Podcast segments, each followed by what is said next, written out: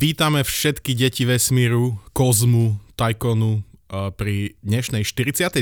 časti slnečnej zostavy a úplne sa stalo to, že dnes máme už rok, odkedy sme nahrali našu prvú časť Marian.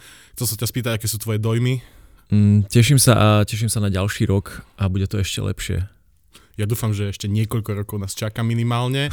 O čom sa dnes budeme baviť pri tejto výročnej epizóde? Uranus. Po anglicky Urán. Musel Hej, som to povedať takto. Musel si? Musel som to takto tak povedať. Tak ja k tomuto dám takú vsúku, aby sme nevyzerali ako úplne hulváti. Áno. Správne vedecky sa to má čítať uh, Uranus. Uranus, áno. A teda väčšina ľudí, keď uh, si z toho robí srandu, tak sú len nekorektní, ako si presne ty teraz bol vo viacerých významu ako jednom. Uranus. Uh, čo znamená vlastne znamená pre vás neznalých angličtín náhodou, to znamená, že tvoj análny otvor. Mm-hmm a je to taký zdroj vtipkov často v angličtine, keď sa ľudia rozprávajú o uráne. Áno, a správny prízvuk je na prvej slabike, ale akože ni- nikto vás nezastreli, ak ho použijete na tej druhej, avšak je to s, s dotykom vtipu. Áno, to ty vieš. To ja ale predtým, ako sa budeme baviť o tvojom uráne, tak, tak by sme si dali nejaké tie novinky z vesmíru. Povedz prvú. Chceli by ste mať vesmírny pohreb, priatelia? Každý pohreb je vesmírny. Áno, chceli by ste mať pohreb, vás, chceli by ste, aby vaše uh, spopolnené zvyšky uh, boli pár rokov v, vo vaku, vo vesmíre? Je to už možné. Ale nie, um, Ak zavoláte do 5 31.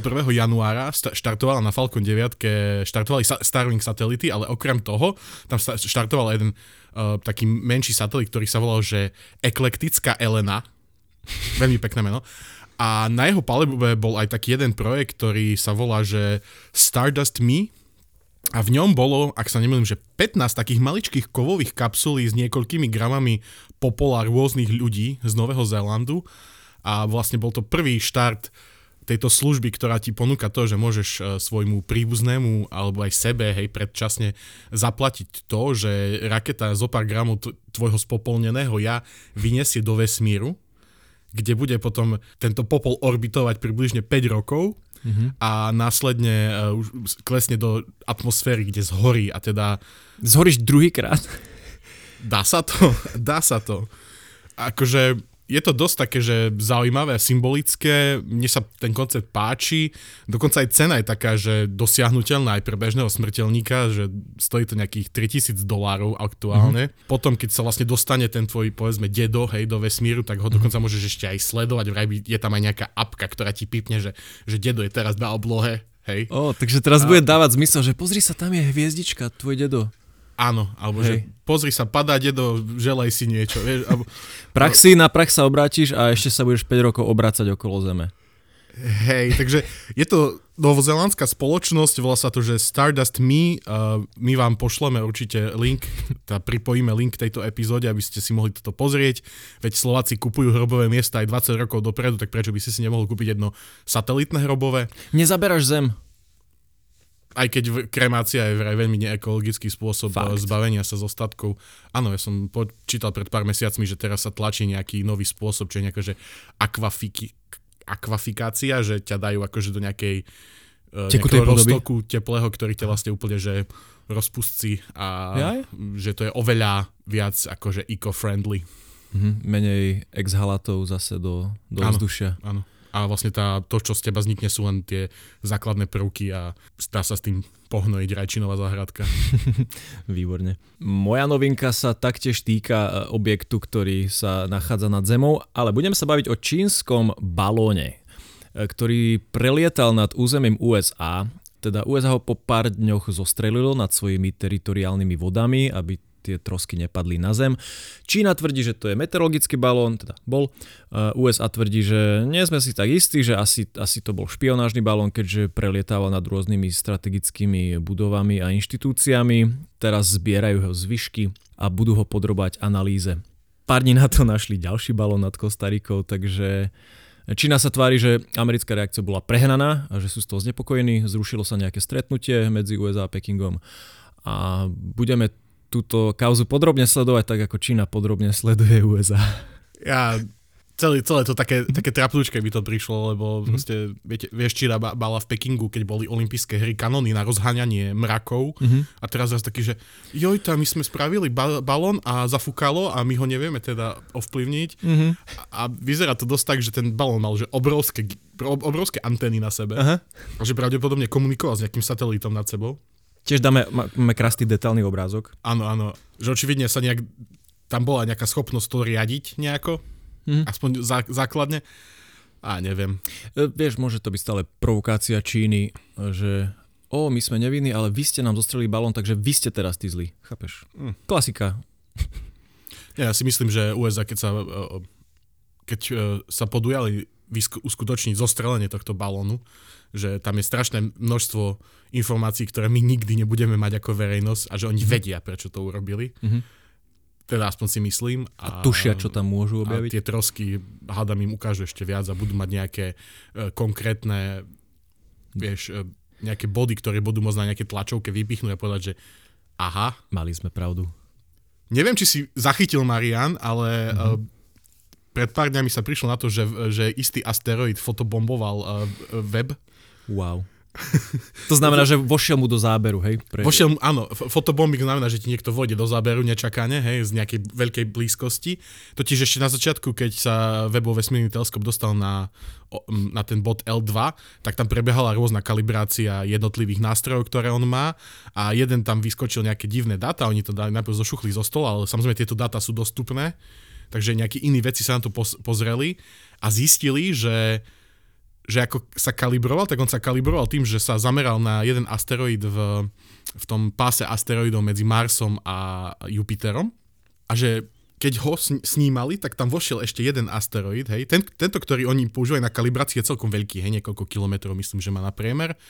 Ale tento, ktorý tam dostali do toho záberu, je že nejaký že 100 až 200 metrov v dĺžke, čiže veľký ako koloseum. Mm-hmm. Čo je dosť veľké na zemské pomery, ale je to extrémne malé na vesmírne pomery. Mm-hmm. Hlavne keď, sa, keď si povieš, že ho zaznamenal, že zo 100 miliónov kilometrovej vzdialenosti objekt veľký s 200 metrov. Wow. hej. Je to taká šťastná náhoda, alebo jak by som to nazval, že, že sa im podarilo zistiť, že toto je web schopný spraviť. Že je schopný spozorovať 200-metrový objekt na takto veľkú vzdialenosť, hej, lebo keď sleduje tie galaxie, ktoré majú že tisícky svetelných rokov na priemer, mm-hmm. ktoré sú Statisíce. oveľa, oveľa ďalej, oveľa ďalej, hej, tak to je ešte celkom jednoduché, hej, vo veľkých úvodzovkách, ale toto sa nečakalo a pravdepodobne sa táto, tento nepodarený, podarený experiment bude opakovať Mhm. a výsledkom je to, že web má vlastne o jedno využitie naviac. A že pravdepodobne sa bude aj jeho čas využívať týmto spôsobom, že bude... Detegovanie Eh, takýchto maličkých asteroidov, ktoré nevieme zo Zeme len tak uh, Áno, nájsť. doteraz sme nemali technológiu, ktorú by sme... Že my vieme, že tam je ten pás asteroidov medzi Marsom a Jupiterom, ale... Tie najmenšie nemáme zmapované. No a my vieme, že sú tam aj tie malé, áno, takto, ale nemáme spôsob, ako sa na nich pozrieť priamo. Uh-huh. A síce tento 100 až 200 metrový asteroid pravdepodobne nikdy nebude predstavovať riziko pre Zem, ale zmapovať ich e, čo najpodrobnejšie by určite bolo na mieste. Teškam sa na to. Hej, a ukazuje to zároveň aj to, oni to mm, objavili s týmto inštrumentom, čo sa volá, že MIRI, to je mm-hmm. myslím, že Mid Infrared uh, Instrument, nie som si teraz istý, čo to presne znamená táto skratka, ale že ukazuje to, aký, aký dobrý je, aký presný je, že, že ho konštruovali ešte v oveľa väčších, eh, že tak presne ho konštruovali, že dokážu nájsť aj to, čo nečakali. Perfektné. Ja by som ešte chcel spomenúť, že dnes máme epizódu číslo 43 a to znamená tvoju obľúbenú rubriku prvo číslo. Áno, prvo číslo. Uh, 43 ako prvo číslo. Môj, môj dnešný fanfakt není nutne prvočíslový, ale je úplne divný a to je cieľom tejto rubriky. Zistil som, že 43 je tzv. najvyššie, je najvyššie číslo, ktoré není megnagetové číslo. A určite sa pýtaš, čo je to megnagetové číslo? A ja som sa to pýtal, keď som sa našiel. To vymyslel nejaký matematik, ktorý išiel so svojím synom v 80 rokoch e, na večeru do McDonaldu a zatiaľ, čo jeho syn jedol, tak on začal si kresliť na se- servítku a vtedy sa predávali McNuggetky len v množstvách, že 6, 9 alebo 20. Mhm. A to sú tri čísla a on sa vrátil, e, pri, pri tomto sa mu jeho myseľ vrátila k takzvanému, že coin problem, čo je akože mm, otázka, že keď máš nejaký súbor minci s rôznymi nominálnymi hodnotami, že aké najmenšie číslo s nimi nevieš zložiť. Mhm. Poď ďalej, A prosím. teda A teda ty máš čísla 6, 9 a 20 a z nich vieš skladať rôzne kombinácie čísel, ale 43 je to najväčšie číslo, ktoré není McNuggetové číslo. Mm-hmm. A potom už všetky čísla sa dajú vytvoriť z kombinácie 6, 9 a 20. Mm-hmm.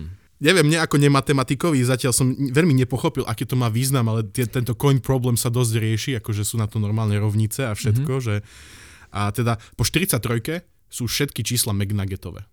Všetky čísla po 43 sa dajú zložiť z čísel 6, 9 a 20, áno?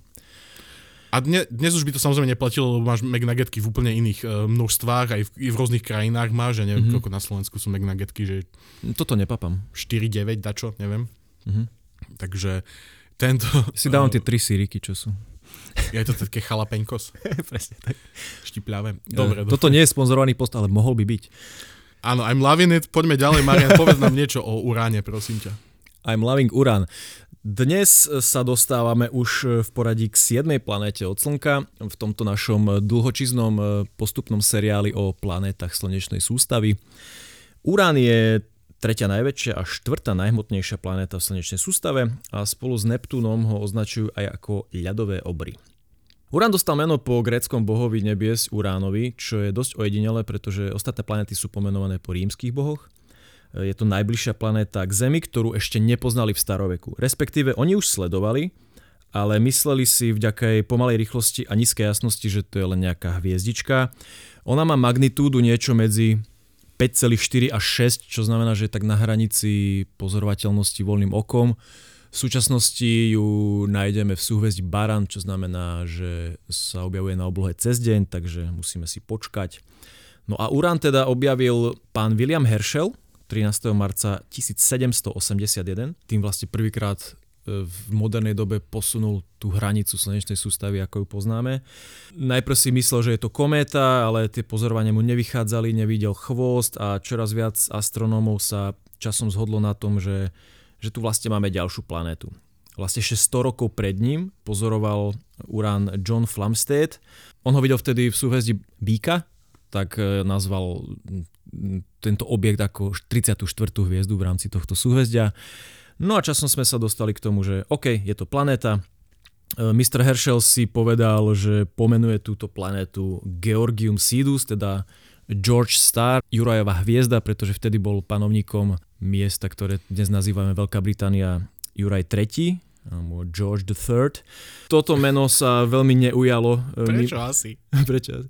Toto, hej, neujalo sa to mimo, mimo Británia a Holandska a rok na to neskôr Johann Ellert Bode navrhol, aby sa teda táto planéta nazývala Urán. Je to latinská verzia gréckého boha neba, Urána. Tvrdil, že riaďme sa v tých názvoch ďalej mytológiou, že neskončíme po Saturne, že zrazu ty vole Juraj. bolo by to divné. A... že, že Jupiter, Saturn. Joži. Joži. Joďo. Joďko. Hej a e, zároveň tá e, elegancia je v tom, že Urán je vlastne otec prvej generácie tých titanov. Tá elegancia spočíva v tom, že rovnako ako Saturn bol otcom Jupitera, tak nová planéta by mala byť pomenovaná po otcovi Saturna. Teda všetky ostatné mená sú podľa rímskych bohov, tento je grécky. Urános bol predstaviteľom teda tzv. prvej generácie gréckých bohov. Že vraj bol manželom bohyne zeme Gáje a otcom 12 titanov, troch jednokých obrov Kyklopov a troch obrov Hekaton Cheirov. Wow. Teraz keď si povedal, že akože bol z prvej generácie titánov, tak my, som si uvedomil, že títo staro, starovekí bohovia boli niečo ako proste Pokémoni vtedy. Hej, že, akože máš prvú generáciu, druhú generáciu, títo sú jednookí, títo majú blesky. Hej, jasné. Niektorí antici považujú teda Urána ešte aj za otca bohyne lásky a krásy Afrodity, kým ho nezvrhol z trónu jeho syn Kronos, v Ríme teda pomenovaný Saturnos, tak Urán vládol celému svetu. Chemicky sa náš Urán podoba Neptúnu, e, obe planéty majú rozdielne zastúpenie prvkov proti Jupiteru a Saturnu, teda voči týmto plynným obrom. Urán má podobné zloženie atmosféry, ale je tam napríklad len 83% vodíka, približne 15% hélia, 2% metánu. Kvôli tomu metánu, ktorý vlastne pohlcuje všetky ostatné farby a odráža modrú, tak sa nám Urán javí ako taký, taký slabúčko modrý. Urán je najchladnejšia planéta v slnečnej sústave. Minimálne teploty tam klesnú na iba 49 Kelvinov, čo je lahodných minus 224,15 Mňam. v Celzioch. Čo sa týka jeho štruktúry, je taká, taká vrstevnatá, najnižšie poschodia tam sú mraky vody, vrchné poschodia sú tvorené hlavne metánom a vnútro pravdepodobne je zložené z ľadu a kameňov. Urán má prstence, magnetosféru a doposiaľ známych 27 mesiacov. Čo je na ňom zaujímavé, jeho os je sklonená o niečo cez 90 stupňov, to znamená, že on sa po tej obežnej dráhe okolo Slnka ako keby tak gúľa bokom. Hej, že tam, kde všetky ostatné planéty majú rovník, on má póly. Takže ak vidíte niekde nakreslené planety a si poviete, prečo toto, naopak nie je to. je to správne. Mm, je to, uh-huh. Hej, a napríklad keď pozoruješ e, urán zo Zeme, tak niekedy je tak natočený, že vyzerá ako taký terčík, vieš, že te, na tie prstence sa dívaš ako na kruh a v strede je urán ako tá bodka. A bull's eye. Ako jediná túto planetu skúmala zblízka sonda Voyager 2, ktorá okolo nej letela v roku 86. Nespozoroval tam žiadne väčšie množstvo mračien ani búrkových systémov a keď sme ho pozorovali teda zo Zeme, e, zistili sme také náznaky sezónnych zmien počasia. E, sú tam také vetry, ktoré dosahujú rýchlosť až 900 km za hodinu, takže v spojení s tou teplotou nejdeš tam asi na dovolenku. Niečo ako na strednom Slovensku minulý týždeň, hej? Taký horší chopok. Uh-huh. No, Urán je tak, že 14,5 krát hmotnejší ako Zem a zároveň je stále najľahší zo všetkých týchto obrov, ktoré sa nachádzajú vo vonkajšej časti slnečnej sústavy. Má druhú najmenšiu hustotu zo všetkých planét. Je o niečo väčší ako Neptún a 4 krát väčší ako Zem, ale od toho Neptúna, keďže je ľahší, tak, tak je ľahší. Uh-huh. Jadra teda Urána a Neptúna sa v mnohých smeroch podobajú jadrám Jupitera a Saturna, ale nemajú takú tú obálku z tekutého, tekutého kovového vodíka. Ten Urán nemá až tak diferencované kamenné jadro, ale ten materiál je tak rovnomerne rozložený. Jeho rýchla rotácia, čo je za 17 hodín a 14 minút okolo osy, spôsobuje, že je veľmi zretelne sploštený na póloch. Teda ho voláme rotačný elipsoid na ilustráciu jeho rovníkový polomer je okolo 25 500 km a polárny polomer iba 24 970, takže je taká Predstav si, máš guľku a ju tak stlačíš prštekmi z hora a z dole. Urán obia Slnko v strednej vzdialenosti 2,9 miliardy kilometrov, čo je približne 20 astronomických jednotiek, teda je 20 krát ďalej od Slnka ako Zemeguľa. No a okolo Slnka obehne raz za 84 rokov. Takže od jeho spozorovania, teda klasifikovania ako planéta už obehol Zem takmer trikrát. Uh-huh. Ako som spomínal, tak e, sklon rovníka k rovine jeho dráhy je tých 97 e, stupňov, takže planéta rotuje retrográdne. V dôsledku toho svieti slnko striedavo na severný a južný pól. Hej? A deň na pole trvá 42 rokov a po ňom je 42 rokov dlhá noc. A iba na dvoch miestach obežnej dráhy, keď je planéta natočená rovníkom k Slnku, tak Slnko vychádza a zapadá podobne ako na Zemi. Hej, takže on sa tak pekne pomaličky gúľa okolo toho Slnečka. Keď okolo neho prelietal Voyager 2, tak jeho južný pol bol nasmerovaný presne k Slnku, ale to označenie, že ktorý je severný a ktorý južný pol je tak predmetom diskusie, lebo je vlastne prakticky tak, vieš, smeruje v tej vodorovnej e, rovine cca, keď sa na ňo pozeráme my. Takže Áno, tak to je... Hej, určilo sa medzinárodná dohoda, že severný pol je ten, ktorý sa momentálne nachádza nad rovinou ekliptiky, bez ohľadu na to, že kam sa práve točí. Uh-huh. Hej. Wow. No a teda, že, že prečo je takto bokom tento uránik, tak e, podľa poslednej štúdie z Durham University e, do uránu pravdepodobne narazil objekt vo veľkosti asi dvojnásobku Zeme. Toho odklonilo od osy. A teda urán spolu s ostatnými plynnými obrami vznikol z nášho obľúbeného protoplanetárneho disku pred cca 4,6 až 4,7 miliardami rokov. Taktiež je pravdepodobné, že teda urán nevznikol na tom mieste, kde sa nachádza teraz, lebo v tejto vzdialenosti od Slnka nebolo dostatočné množstvo tohto zárodočného materiálu. Pravdepodobne sa teda urán narodil niekde bližšie k Slnku a postupne migroval na svoju súčasnú polohu, kde si našiel svoje miestečko. To je ako inak dosť také očividne, že pravi, e, bežný fakt pri týchto plynných mm-hmm. obroch, že vznikli oveľa bližšie, ako sú teraz. Hej, a uleteli si potom. Nejak, tú skorú slnečnú sústavu si treba predstaviť ako obrovské množstvo gulí, ktoré boli hodené do rôznych smerov mm-hmm. a sa zrážali a ostali len tie, ktoré mali tie že najlepšie drahy alebo tak. Hej, teraz mi napadlo vlastne jedno také videjko, ktoré som videl, že predstav si jemne napnutú plachtu, kde v strede e, hodíš slnko a rozguľaš okolo neho guličky všelijakými smermi a oni postupne sa dostanú na také áno, áno, to je pravidelné dráhy. To je veľmi pekné video, to je taký profesor robí, e, vlastne kde ilustruje gravitáciu mm-hmm. s touto natiahnutou nejakou spandexovou látkou sa mi zdá, že tam do stredu hodí nejaké veľké závaží a presne okolo toho roztočí nejaké tie, jak sa volajú, tie guličky také, čo sa pinkajú. Mm. Mramor, nie. Sklené guličky? Sklenky. Uh, marbles, myslíš? Áno, marbles, hej, hej, hej. To tam môžeme prihodiť k, tej, k tejto epizóde, to video, takže zapamätaj si to prosím. Urán má aj magnetické pole a ono je zvláštne tým, že jeho centrum sa nenachádza v strede planéty, ale že o 8000 km ďalej a ešte aj vychýlené od takmer 59% vzhľadom na os rotácie, takže úplne, je úplne mimo, akože nie je to veľmi intuitívne, keby si si to len tak predstavil a tá magnetická os je teda posunutá od stredu planéty od cca tretinu polomeru.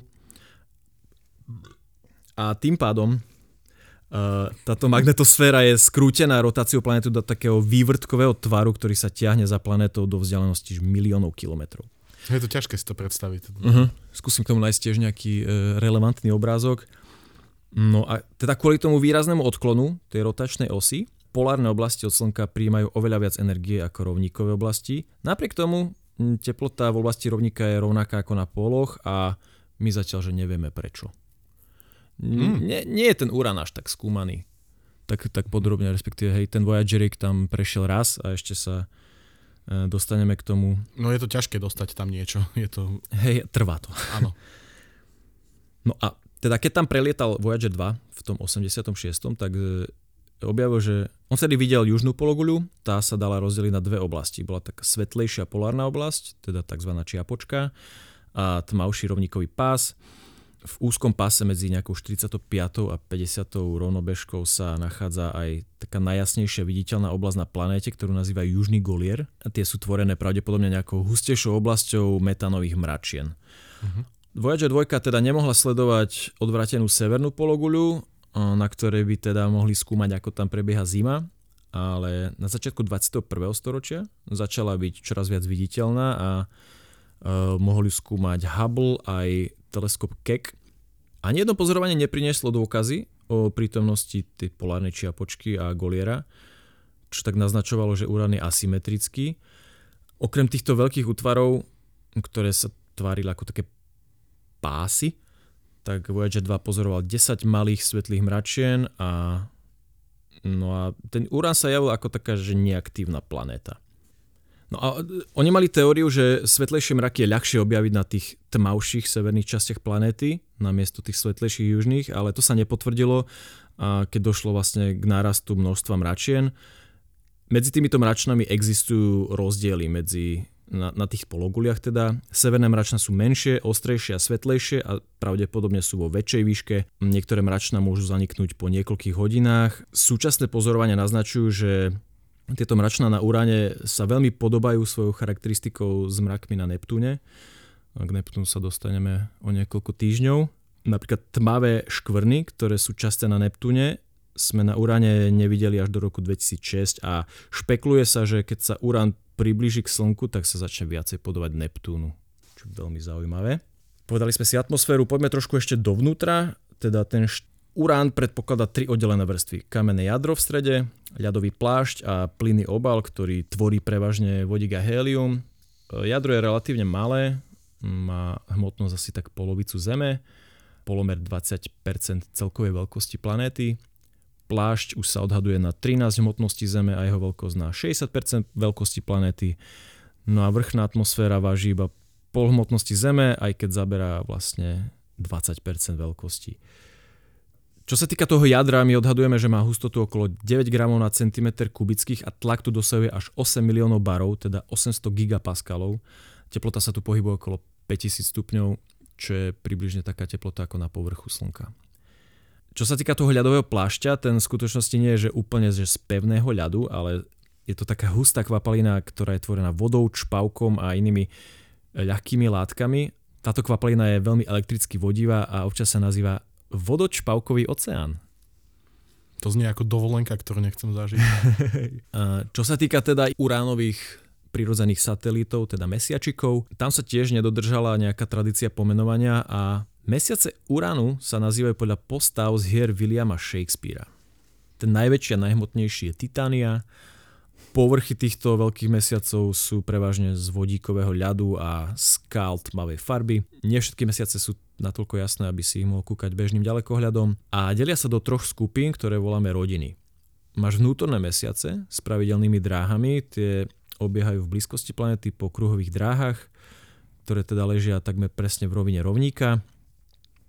Spomeniem Oféliu, Bianku, Desdemonu, Juliet, alebo Perditu. E, všetky tieto dráhy ležia medzi uránovými prstencami alebo v ich tesnej blízkosti. Potom máš vonkajšie mesiace s pravidelnými dráhami, tie sú najväčšie, e, obiehajú tak v strednej vzdialenosti za prstencami. Tu patria Miranda, Ariel, Umbriel, Titania a Oberon. No a potom tu máme ešte mesiace s nepravidelnými dráhami, obiehajú vo väčších vzdialenostiach, po viac či menej excentrických dráhach ide o pravdepodobne o zachytené transneptúnske telesa. Tam by som spomenul zaujímavé mená ako Caliban, Stefano, Margaret alebo Prospero. Transneptúnske telesa to sú objekty, ktoré sa, sú, sa nachádzajú niekde za teda niečo ako Pluto. Hej. Hej. Také niečo ma, maličké skalnaté planetky, planetoidy, mm-hmm. ktoré sa nejakým spôsobom dostali uh, do blízkosti Uránu a boli zachytené jeho gravitačným pôsobením. Presne tak. No čo sa týka týchto uránových prstencov, neboli objavené priamým pozorovaním, ale sledovaním zákrytu hviezdy uránom e, v marci 77.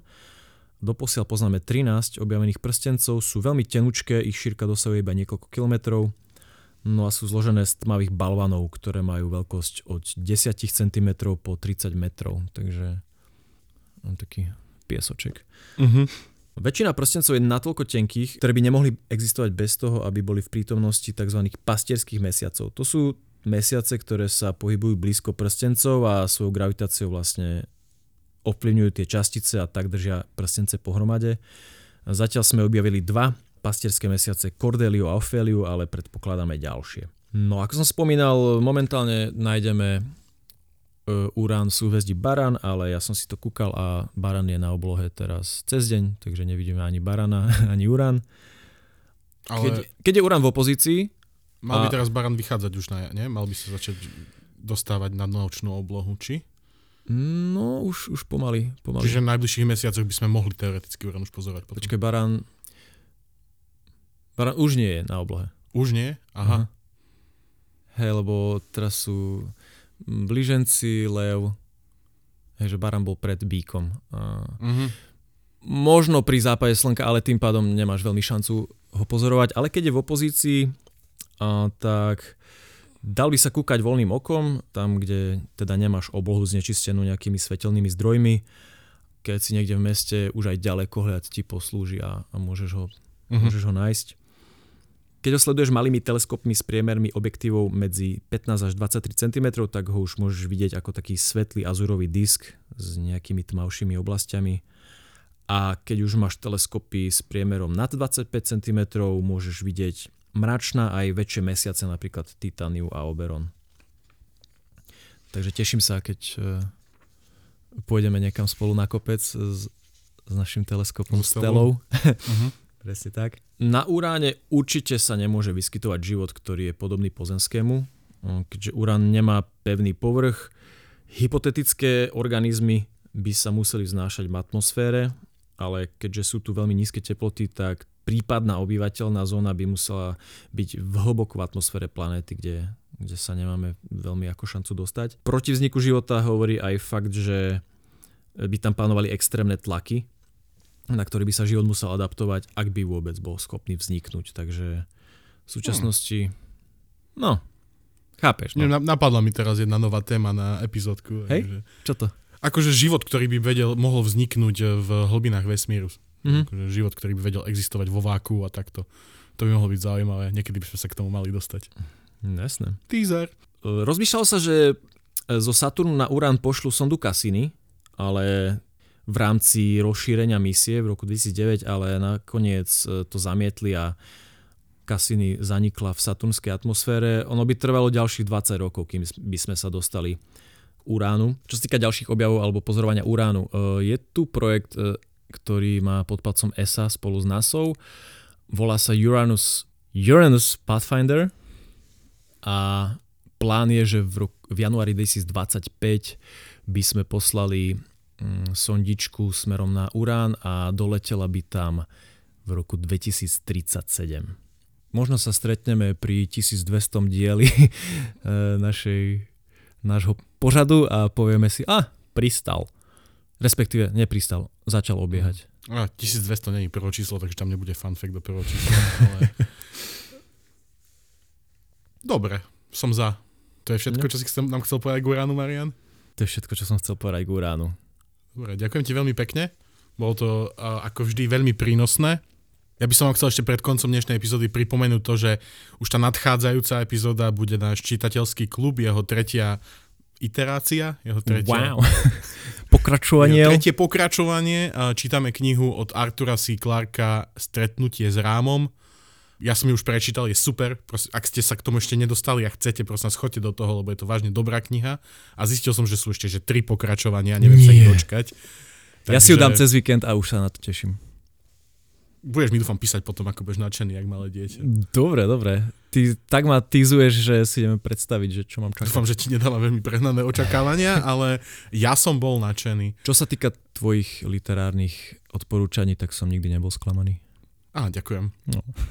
Vážení diváci, poslucháči, všet, všetky deti všetkého kozmu, ďakujeme vám, že už rok niektorí z vás počúvate nás v tomto éteri. Ďakujem, že ste sa zapojili do našej súťaže o kalendáre, všetky sa vám ozveme a pošleme vám ich. V dohľadnom čase. A vy ste počúvali slnečnú zostavu, ja som Matúš Toderiška. Ja som Marian Psar a vy ste super. A tešíme sa na vás pri ďalšom dieli. Čaute. Papa.